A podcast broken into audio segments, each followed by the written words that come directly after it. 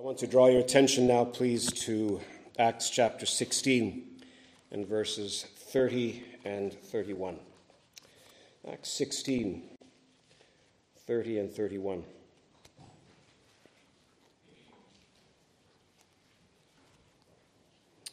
You know the context and now the text. Then he, uh, the jailer, brought them out and said, Sirs, what must I do to be saved? And they said, Believe in the Lord Jesus, and you will be saved, you and your household.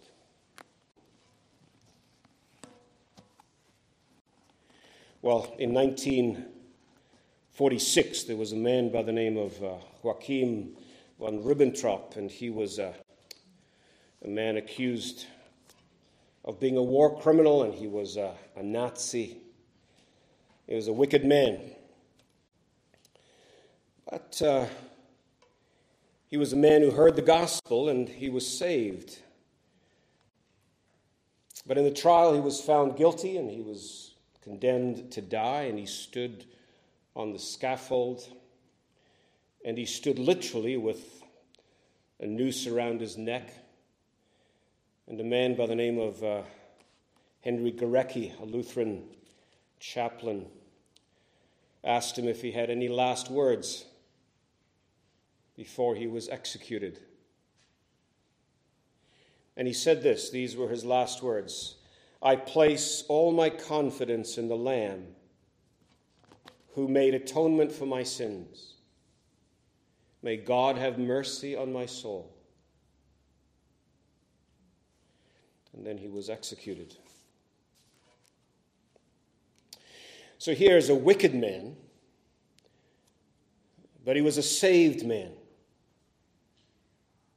And when you hear that, you say to yourself, well, now, I have a, I have a question about this. I have a great question to ask.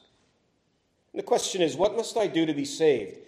Because here's a wicked man, and what did he do to be saved? I mean, he's wicked.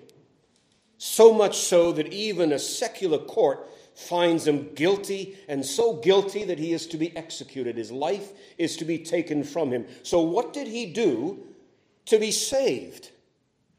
How does a wicked man get to be saved?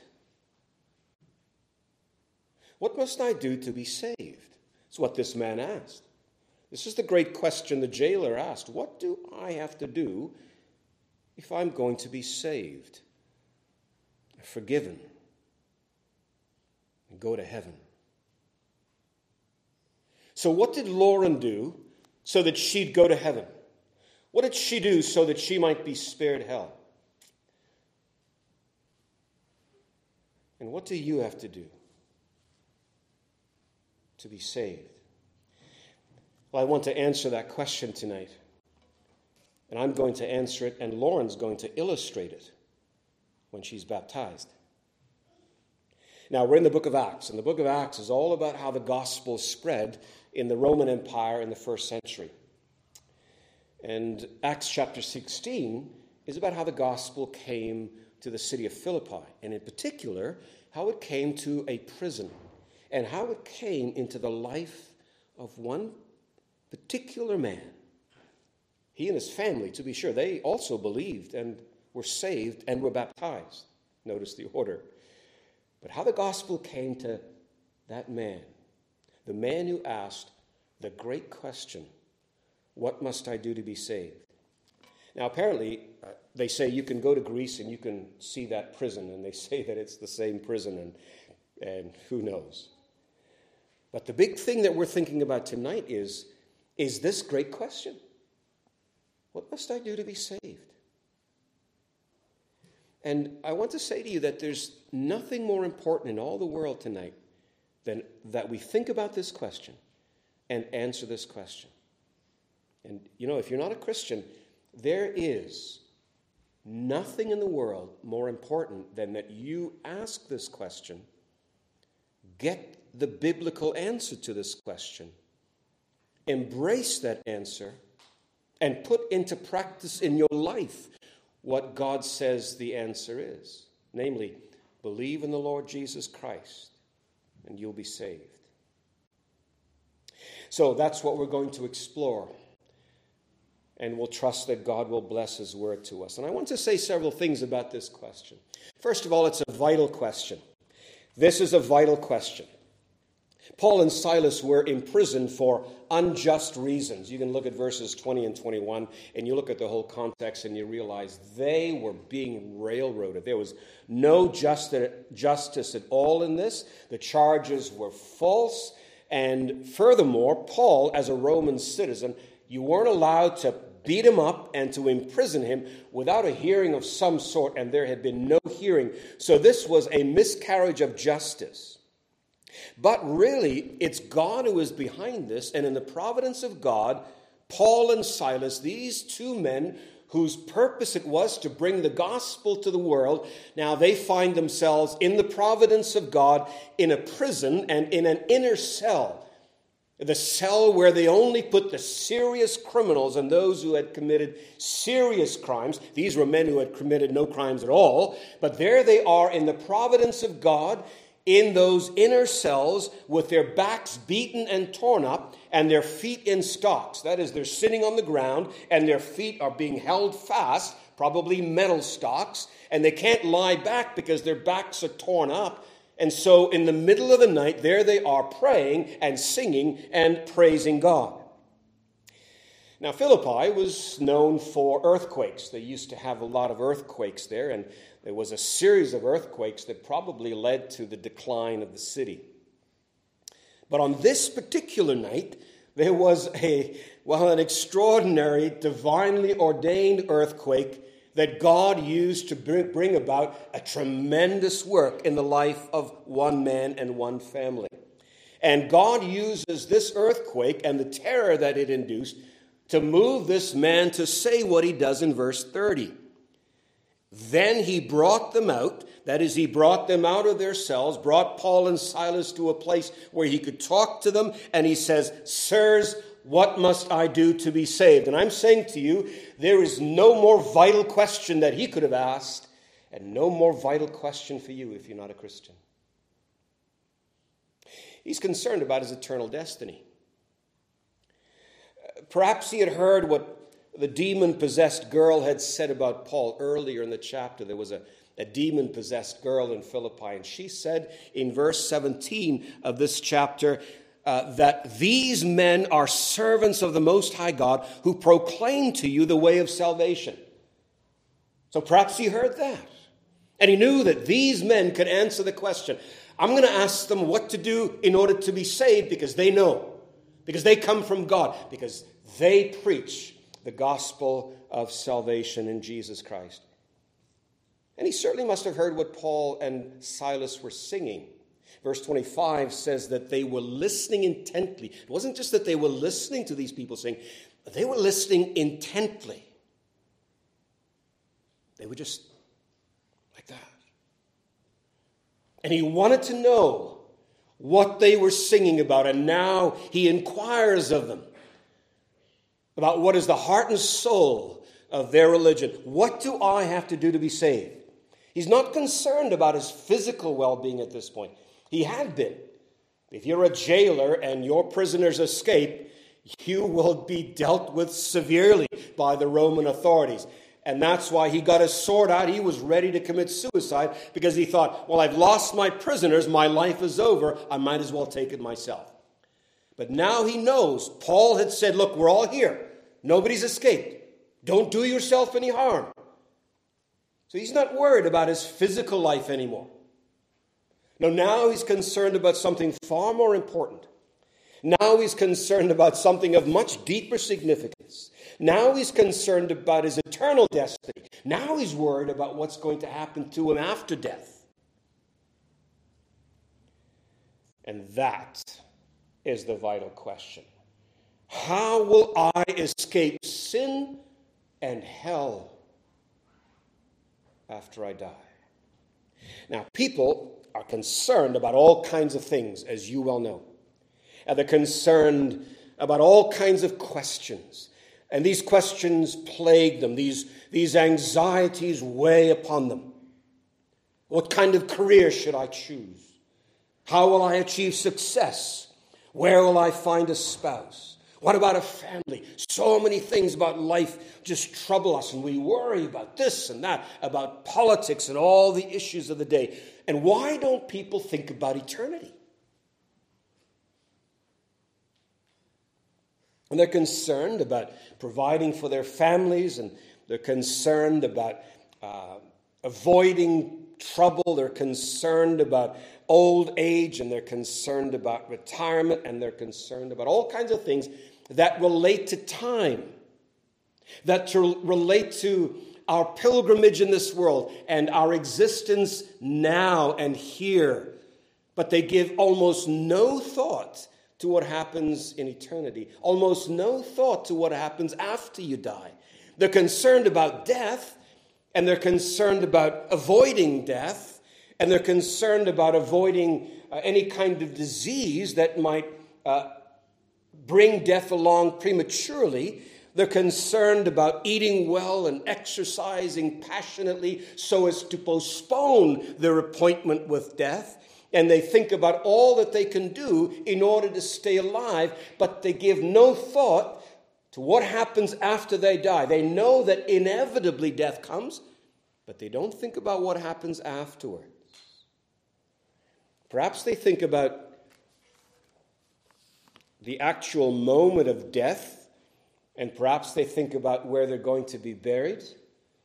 Uh, Hugh Hefner, some of you will know about him. He was a degenerate young man, and he became a degenerate old man, and then he died. And we're told that uh, he paid $85,000 in order that he might be buried next to Marilyn Monroe. Why that's a matter of concern, nobody knows. But did he give any thought to what happened the moment after he died? Did he give any thought about the one before whom he would stand?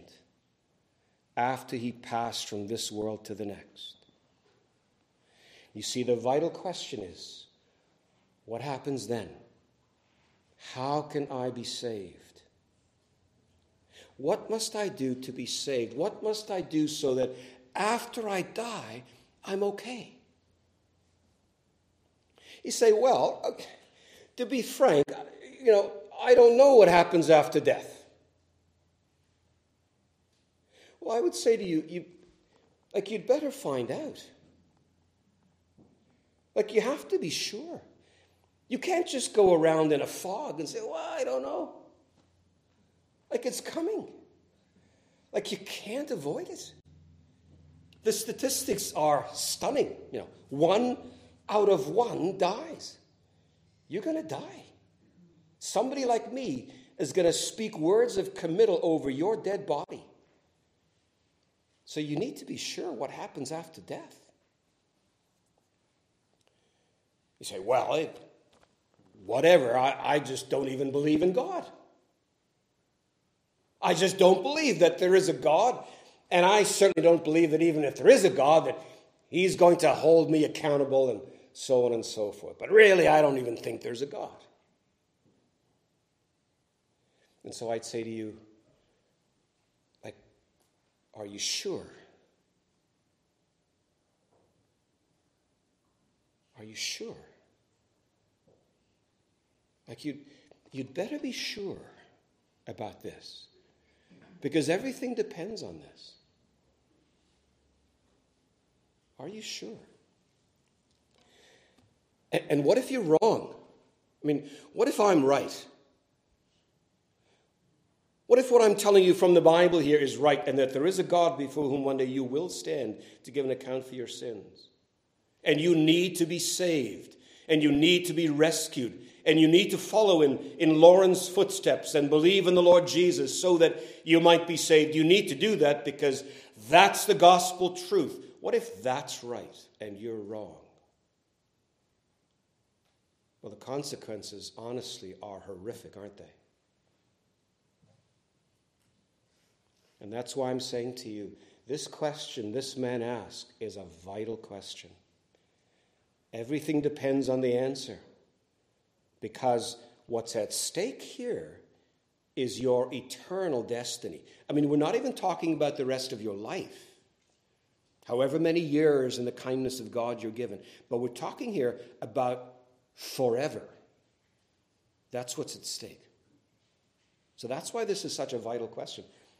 What do I have to do to be saved? Now, secondly, it's a personal question. What must I do to be saved? I mean, he's asking this about himself. What do I have to do? He had a family, we know that, but he wasn't at this point asking about his family. He wasn't saying, What does my family have to do? He's saying, What do I have to do? And more than likely, he had friends. A lot of these prison, uh, prison guards were, these jailers, a lot of them were former soldiers, and so he probably had a lot of friends in the army. But he wasn't asking about them. He wasn't inquiring about their destiny. He was saying, What do I have to do for my safety? And it's important that you realize then the personal nature of this issue.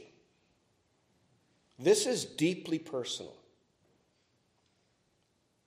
You have to understand that the Bible says that each one of us will stand before God on our own. Each and every one of us will stand before God on our own. And I can't represent you before God, and you will not represent me before God. And parents, no matter how much they love their children, will not represent their children before God. Your child will stand on its own, on her, his or her own. And children can't represent parents. Everybody stands before God on his own. This is deeply personal. And 2 Corinthians 5:10 says, "For we must all appear before the judgment seat of Christ, that each one may receive the things done in the body. Each one gives an account before God. Each one of us on our own will stand before God. And you can look to the left or to the right, and you can look up and down and all around, and there's no one with you. You will stand on your own. Unless you're a Christian, in which case Christ is with you. So, this is a deeply personal thing, you see. And that's why he does well, this man. He does well to say, What must I do? I am not here to inquire about others. I'm here to seek information about my own soul and my own eternal destiny. What must I do? And you see, the answer is that the good news that Christianity is deeply personal too. I'm saying that this is a deeply personal issue. What must I do? It's me before God. But Christianity is a deeply personal issue as well. Christianity, said Luther, is all about personal pronouns. Jesus is my Savior, He's my Lord. Galatians 2:20 says, "I have been crucified with Christ. It is no longer I who live, but Christ who lives in me." In the life which I now live in the flesh, I live by faith in the Son of God who loved me and gave himself for me. You see those, those pronouns, you see how personal, you see that this is, I mean, in a real sense, it's me and Jesus. He saved me. And he forgives me. Not nameless, faceless people, but he loves me. Lauren will hear from the lips of Jesus her own name. There's a marvelous passage in John, in the Gospel of John, chapter 20, where Jesus is raised from the dead, and Mary has been looking for the body. She sees the risen Christ. And she doesn't recognize him. Her t- eyes are full of tears until he says, Mary. It is so intensely, deeply, passionately personal.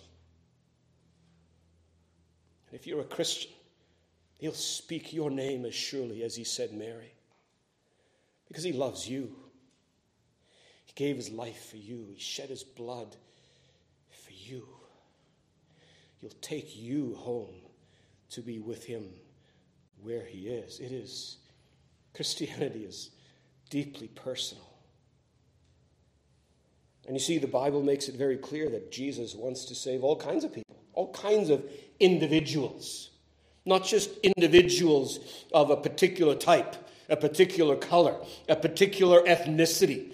No, all kinds of people from all over the place and from everywhere in society. And even in this chapter, you find the diversity amongst those who are saved. There is a poor and troubled girl who was demon possessed, and she's saved.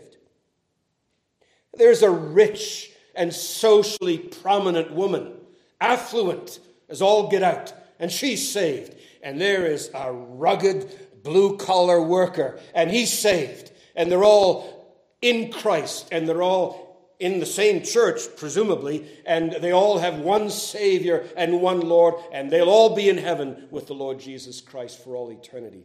The Lord, this is all personal. He saves individuals and individuals, no matter what they're like and no matter what the details of their particular lives.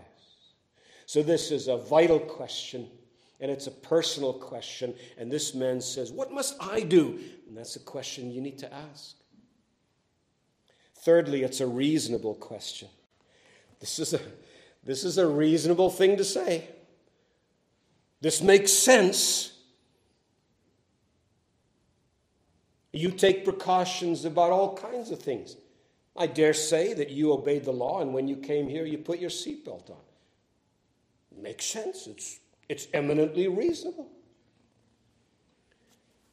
You do all kinds of things that are for safety's sake and that make sense. You have home insurance, and you have car insurance, and you probably have life insurance.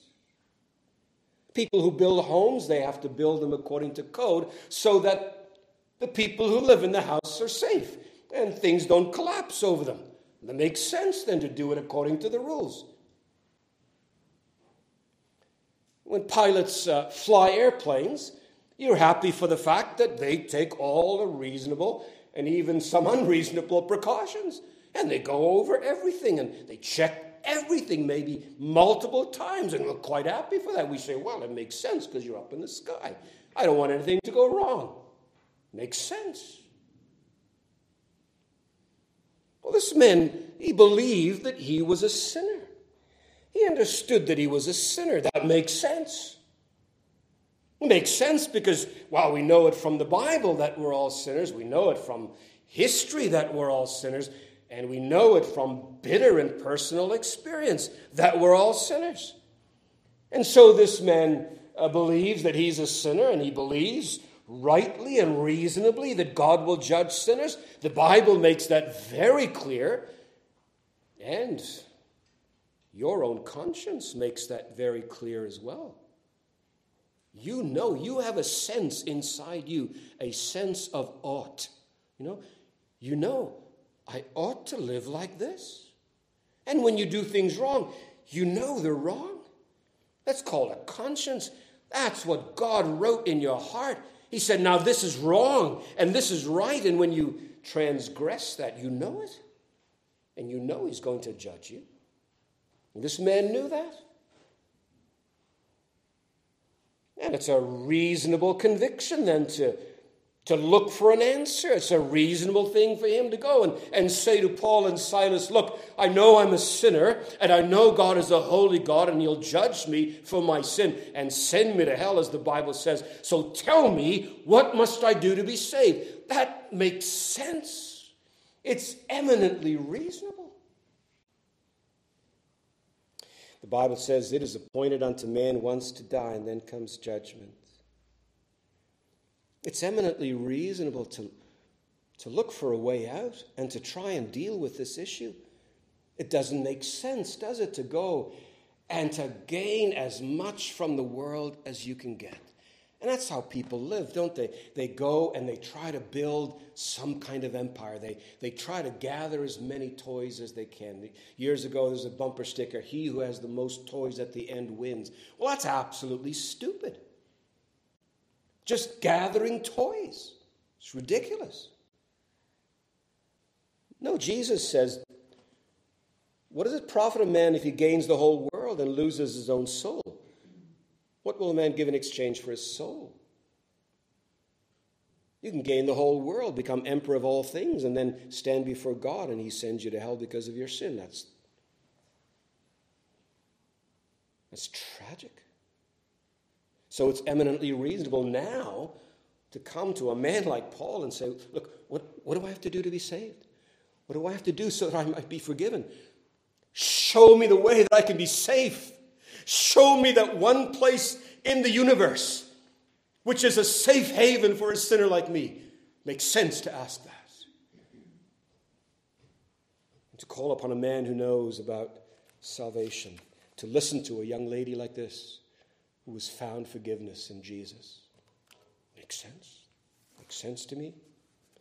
And I'm sure if you're honest, it makes sense to you. Thirdly, fourthly, rather, it's an urgent question. It's an, it's an urgent question. I don't know the, the tone of voice. You know, when he says, Sirs, what must I do to be saved? I don't think he was nonchalant.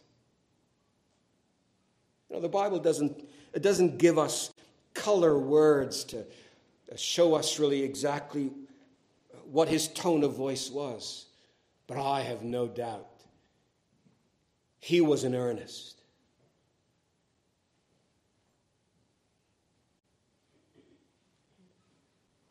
There's nothing more important to him at this point. I mean, he's not fooling around, he's, he's deadly serious about this. This is no time for ceremony. He doesn't care about dignity at this point. He wants the answer. And he wants them to tell him how he can be saved. And he doesn't ask about the earthquake. You know, he doesn't say, well, uh, what, what happened? And why is that happening right now? He doesn't, you know, there are all kinds of mysteries in this world, all kinds of things we don't have answers to, and, and maybe you get hung up on that. And I would suggest to you that, look, those things can be dealt with in time. But the urgency of this moment is that you need to be right with God. And it's urgent because death can come at any moment. And see, this man understood that. He was just a sword stroke away from the next world. He was ready to end his life just a moment before this. So, death, I mean, death is front and center for him. He knows just how close we are, he knows we're a breath away from the next world. And that's why this is such an urgent question. What do I have to do so that when death comes, I'm safe? You see, death is as close for you as it was for him at that moment. So you can go home tonight, you're feeling great. I mean, you might look around and say, oh, you know, that guy there, he's, he's, just, uh, he's just a few donuts away from a heart attack. You're, you're, a, you're a fine specimen. You go home tonight and you lay your head on the pillow. And maybe you open your eyes and you see God. Maybe God comes to you tonight. There's a in the Bible it talks about a man who's we call him the rich fool. And he's got plans. Oh, he's got plans. Oh, I'm going to do this and I'm going to do that. I'm going to go here, I'm going to go there, and accomplish this and accomplish that. And God comes to him and says, Tonight, tonight, your soul is required of you. You don't have one more day guaranteed to you. Frankly, you don't have another hour guaranteed to you. You know, that aneurysm in your brain right now could pop just like that and you're dead. You say, don't be melodramatic. I swear you, I am not being melodramatic. This is the God honest truth.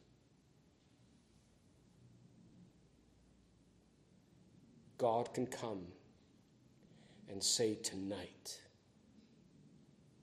your heart stops.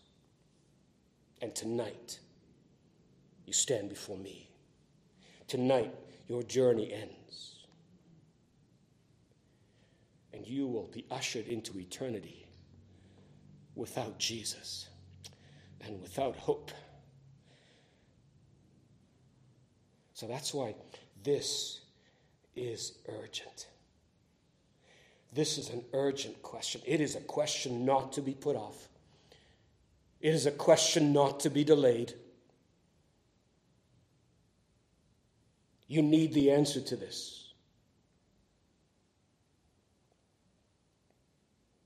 People try to not think about the urgency of it. They try to not think about death. Once in a while, you have, you have people who realize that, you know, like death is really important to remember. There's a man by the name of Philip of Macedon. He was the father of, of Alexander the Great. So Alexander was great, but Philip, to be honest, was a he was a, a man of great uh, significance and power himself, and um, he seemed to understand how important death was. And apparently, he appointed a slave to come to him every day and say, Philip, remember, you must die. I mean, you want to see everything in context of that, don't you? So every day, Philip, you must die. And I do believe that I'm standing before you by divine appointment to tell you you must die. And you had better be ready. And the only, only only way to be ready is to be in Christ, is to be saved by the Lord Jesus, to be able to stand with that great holy band. Lauren's one of them,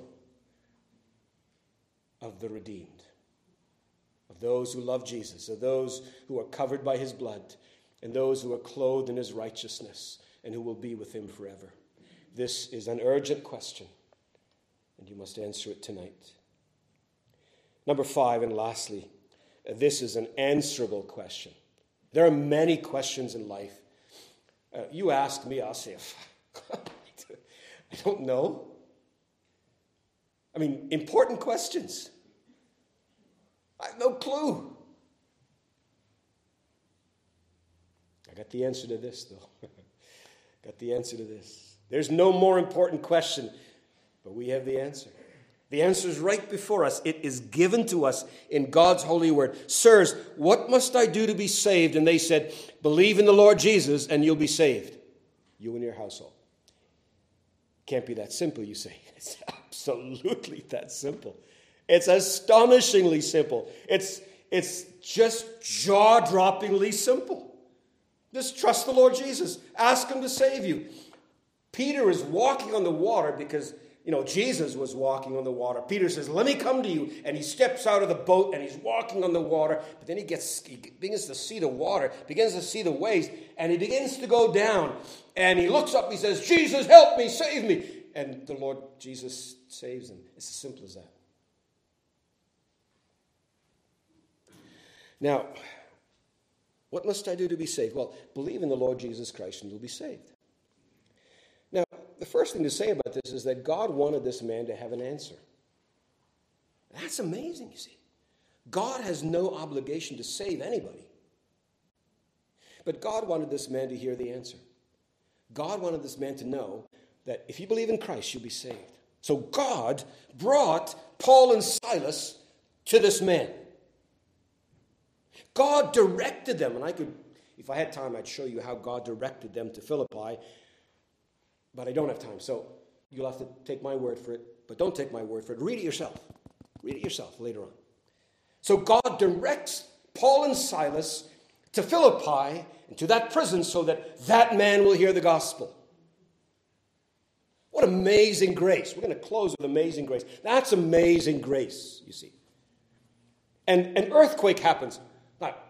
At that moment, seriously?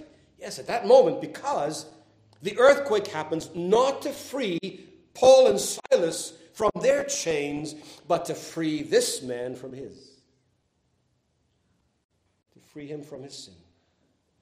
God wanted this man to hear the gospel. God, I mean, why did God put Lauren in a home where she would hear the gospel? He could have put her anywhere. He put her in a place and in a home and in a family where, from her earliest days, she'd hear the gospel. That's just amazing grace. God wants us to hear the gospel. God has brought you here tonight. You think you drove yourself? You think you planned it? I'm telling you this it's in the goodness and kindness of God. You're here by divine appointment. You're here so you can hear this text. You're here so that you can listen to my message. You're here so that Jesus can say to you, Come to me, and I'll give you rest.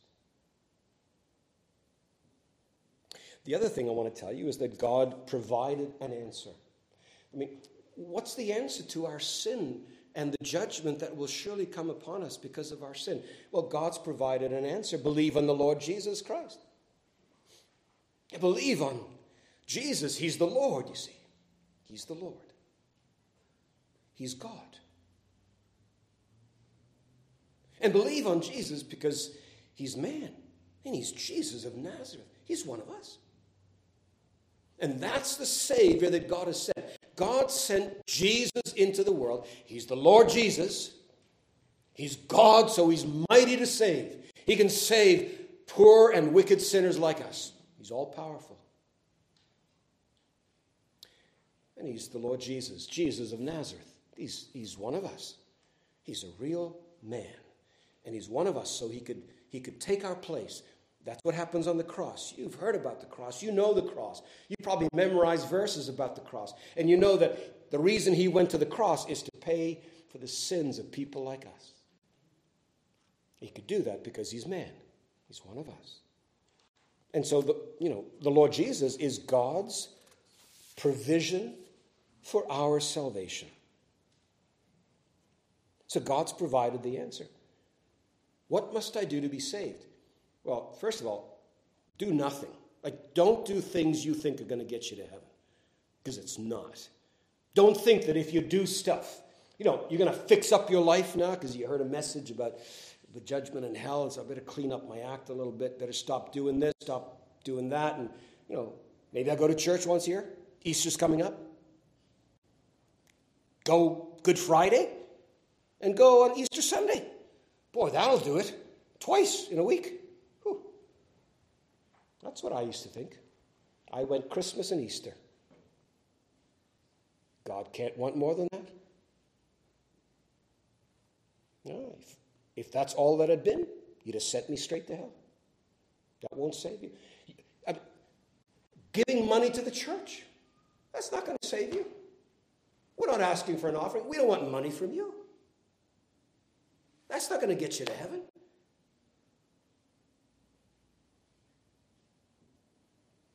No, the Bible says there's nothing you can do. You are one hopeless character. Just stop it. Just stop trying to save yourself. It ain't going to work. Just put yourself in Jesus' hands. Just rest on Him. Just lean on Him. Just throw yourself into His arms. Just call on His name and ask Him for help. Just look to Him. Just look at Him and see his love and see his sacrifice and see his willingness and his power and ask him to save you, and he will. You come helpless, and he helps you. You come powerless, and he'll give you strength. You come in all your sin, and he cleanses you, and he clothes you in his own righteousness. I mean, he does everything for you. So just, what do I do to be saved? Well, so stop doing stuff because it just makes it worse. And just trust Him. Ask Him to save you, and He will. And then, you know, God's provided an answer for you. For you. I'm not, I'm not talking about the person sitting next to you, I'm talking about you. So, in the plan and purpose of God, you're here tonight to hear this. And if you're a Christian, then you're thinking, wow, yeah, I know that. I know that. That's great. And if you're not a Christian, oh my goodness, you're hearing the best news you could ever possibly hear. I mean, there's nothing in the world, there's nothing in the world better than this. That Jesus has provided salvation, and He's offering it to you free of charge. It's like there's a meal up front here. You know, you're famished, you haven't eaten in a week. There's a meal here, and somebody says, Help yourself. There's drink over here, and there's food over here, and there's dessert over here, and go to town. And you say, Well, now, what do I have to, what, what does it cost? What do I pay? And he says, It's free. You say, Well, no. He says, Yeah, it's free. And Jesus says, Come here. I'll give you rest. I'll give you peace. I'll give you forgiveness. I'll give you life, abundant life in this world. I'll take you to my heaven and you will live with me forever. And you say, okay, what do I have to do? And he says, it's free. It is absolutely free. Just trust me. I'll save you. That's, I mean, that's just spectacular. I got nothing else to say to you beyond that. I got no other message that I could possibly give to you that even comes close to that. There's salvation full and free for you. If I knew that I was going to drop dead in one minute, I'd have nothing more to say. That's it. I've given you the best news I can, the best news there is. And it's that Jesus is the Savior of the world, and He's willing and able to save you. That's just great. Let's pray. Father, we thank you that you have saved Lauren. We thank you that for most of us here, oh, you've saved us. And we thank you, Lord God, that if anybody believes in the Lord Jesus Christ tonight, you'll save them. And we thank you in Jesus' name.